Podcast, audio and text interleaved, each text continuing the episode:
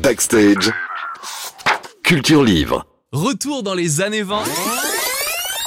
Quand on parle des années folles, on pense forcément à des légendes Coco Chanel, Colette ou Joséphine Baker.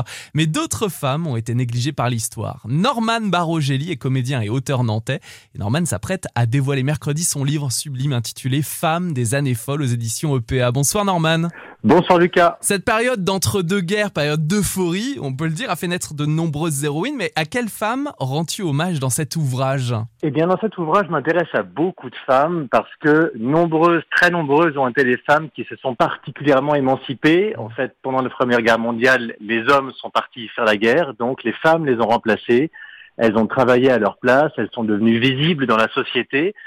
Et il était impensable, évidemment, qu'elles retournent à leur fourneau une fois la guerre terminée. Donc, elles ont continué leurs activités et ça a permis à un certain nombre d'entre elles vraiment de, de, briller sur le devant de la scène dans des domaines tout à fait euh, divers. Euh, tu as cité Coco Chanel pour la mode, évidemment, il y en a d'autres. Et on peut aussi citer des sportives, par exemple.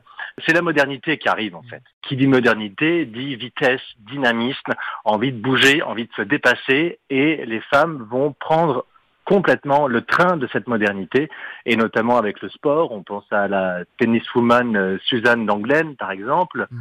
qui a battu record sur record au tennis. Euh, il y a des femmes qui se sont aussi envolées dans les airs. Je pense à Adrienne Bolland qui a traversé en avion la cordillère des Andes. Alors avion à cette époque-là, c'était euh, quelques bouts, de bambou euh, et quelques toiles. C'était particulièrement oser, dangereux. Ouais. Ouais, fallait oser. Oser, c'est exactement le terme en fait. C'est-à-dire que toutes les femmes qui sont dans ce livre, et bien d'autres parce que j'ai pas pu toutes les mettre, je pense qu'il y en a environ 60 dont je parle dans ce livre, ce qu'elles ont en commun, c'est qu'elles ont osé. Femme des années folles à découvrir en librairie dès mercredi, signé l'auteur nantais Norman Barogeli avec de superbes photographies. Comment est arrivé ce projet de livre, Norman? Ben, c'est une passion que j'ai depuis très longtemps, les années folles. Moi, depuis que je suis môme, j'aime le jazz de cette époque, j'aime les, les, l'architecture, j'aime la mode de cette époque, ça, ça me fascine cette époque euh, de liberté, d'insouciance, un peu compliqué parce que c'est quand même entre deux guerres, oui, donc bien c'est sûr. pas si insouciant, mais euh, mais voilà, il y a cette élégance, il y a cet art de vivre et puis ce jazz que j'adore et le rythme de cette époque, je, je l'aime beaucoup.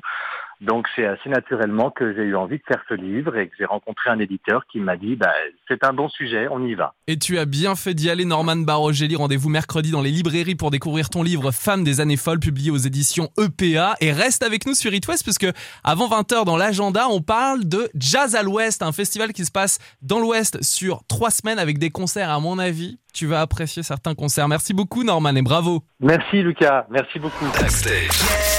19h20h sur It West. It West.